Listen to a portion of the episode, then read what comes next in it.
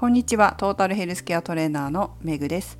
この番組はフィットネスの仕事に20年以上携わっている私が独自の視点で健康やダイエットに関する情報を解説し配信する番組です。本日のテーマは自分の生理周期知ってる？ダイエットにも重要です。をお送りします。昨日血圧がいつもより下がちょっと高かったみたいな話をしたと思うんですけどあれからね自覚しまして自分の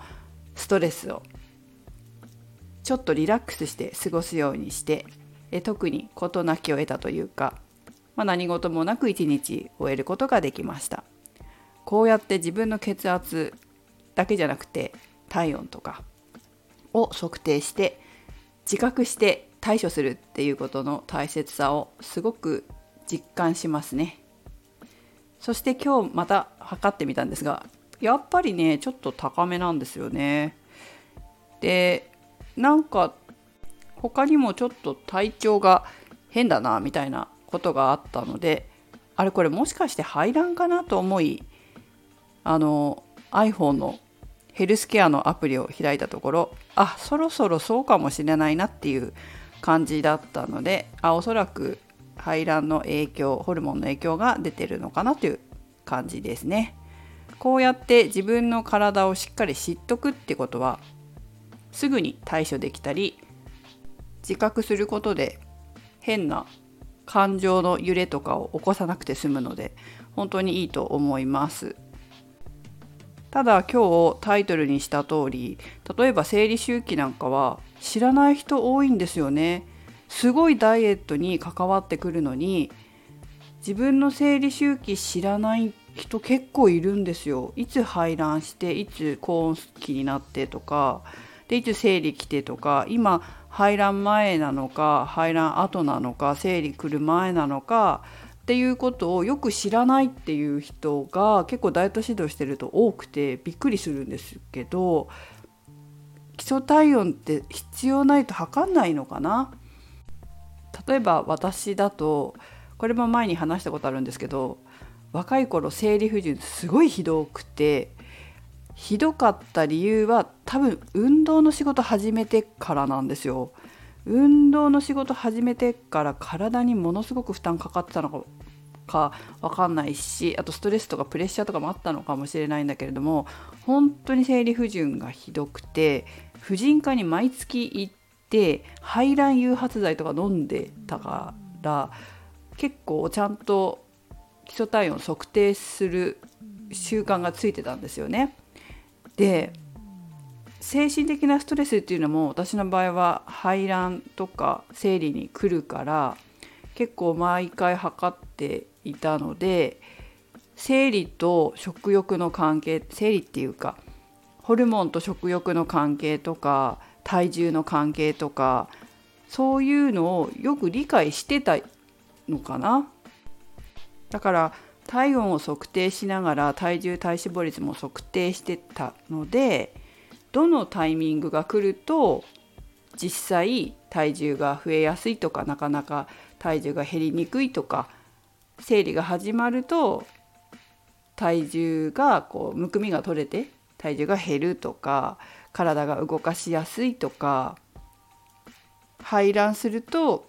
こう気分がうつうつして食欲に走りやすいとかそういうことを基本的に医療の知識を持ちながらさすがにね元看護師だったんでこういう生理周期とかホルモンの勉強は当然ながらしてたので知ってるわけですよね。で知ってる上に自分のダイエットの経験とかお客様のダイエット指導の経験とかそして生理周期が乱れてえー、生理不順だったから基礎体温も測定したということもあって全てのこう知識が総合してあ生理周期って本当に大事なんだ。ダイエットにも関わってくるんだっていうことを知ってたっていうのはあるんですけどでもそれにしてもやはりこう皆さん基礎体温を測定してないんだな生理周期と体重の関係とか食欲の関係とかあまりこうわからないんだななんてことを指導しながらよく思ってました。で、まあ、測定しないにせよ基礎体をね測定していないにせよ生理周期の話をして排卵した後は食欲が増したりとかむくんだりするよみたいなことを話していくとこれまでなんだかわからない食欲に悩まされていた人とかなんだかわからないけど増えてたみたいななんだかわからないの原因があ排卵したんだ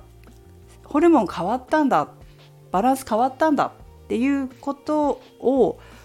こう分かるようになってくると感情的にならずに淡々とダイエットができるようになっていくんですよね。そうするとなんか安心してダイエットに取り組めて結果が出てくるようになるっていうことがあるんですよ。なのでこういった面からも自分の体体温もバイタルサインですからね体温基礎体温もそう一緒バイタルサインですから自分の体の変化がこうやって体温だったり血圧だったり、まあ、体だけじゃなくてメンタルの変化とかもそうやって出てくるのできちんと体温血圧脈拍ぐらいは知っておく。自分の平均的なものを知っておく。そしてできれば日々測定する。なるべく測定する。っていうことをしておく。で健康づくりにもダイエットにもやっぱりとても大切だと私は思います特に生理なんかはすごい頑張ってるのに全然減らないんですとか頑張ってるのに食欲増えるんですっていう時にこのホルモンの話女性ホルモンの話を知らないとそこで感情的になってやめちゃうんですよねダイエット。なんか何やってもダメだからって言っていやその時期は何やってもなかなか難しい時期だし運動しようと思ったって体がだるくてできない時期だからそんなに無理する必要はない。無理しない程度にできる範囲で続けていくっていうことが大事だしまあ、食べ物とかも例えばこう月経前症候群を助長するような生理前のイライラとかを増やしてしまうような食べ物を食べないで排卵後はその時期に合ったものを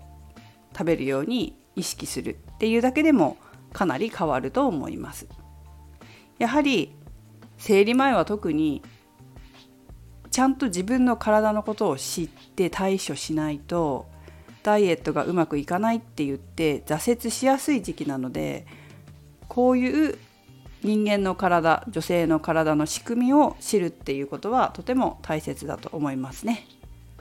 皆さんもちゃんと知識も学んでいってもらえたらと思っています。私もこの放送でなるべく話すようにしますけれども最近こういう生理学的な話あまりしてないですね。そうですね。また何かあの生理の話はとても大切なので女性にとってダイエットにもとても重要なので機会があったら話していこうかなと思っています。まずはね皆さんの生理周期をしっかりと把握すること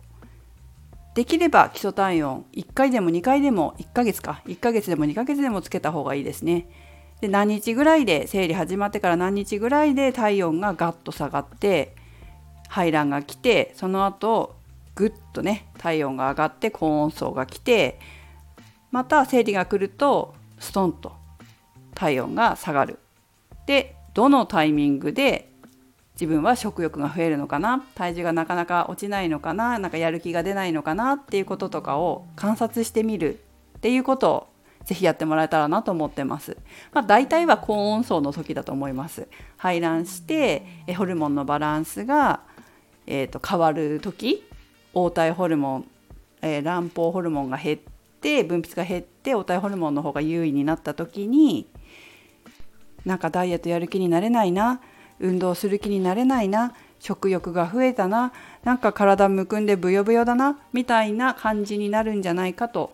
っていうかそうなることが多いんですけれども、まあ、それがホルモンの影響なんだって思うだけでちょっと安心するじゃないですか。もう何やっても私ってダメなんだみたいな。よくわからない。自分責めをやめて論理的に客観的にあホルモン変わったからだよな。ホルモンのバランス変わったからだよな。って客観的に冷静になれればまあ今はとにかく自分ができることを体調を整えることが優先かもしれないしそれから、まあ、余裕があればだるいこの体のだるさを取るのに少し軽く運動してみようかなウォーキングしてみようかな筋トレしてみようかなみたいに対応してそしてまた生理が始まって少し経てば体が楽になってまたダイエットやる気になってくると思うんですけれどもそういうこう女性ならではの体の変化を自分でも知る体感するそしてそれを体づくりに役立てるっていうことはとてもあの有効だと私は思います。ということでまずは自分の体を知る生理周期を知るその反応を知る人によって違うからねほんと全然排卵した後だって全然変わりませんっていう人もいれば結構変わるっていう人もいるので自分はどうなのかっていうのを基礎体温測定しながら体重体脂肪率を測定しながらやってもらえたらなと思います。それではメグでした。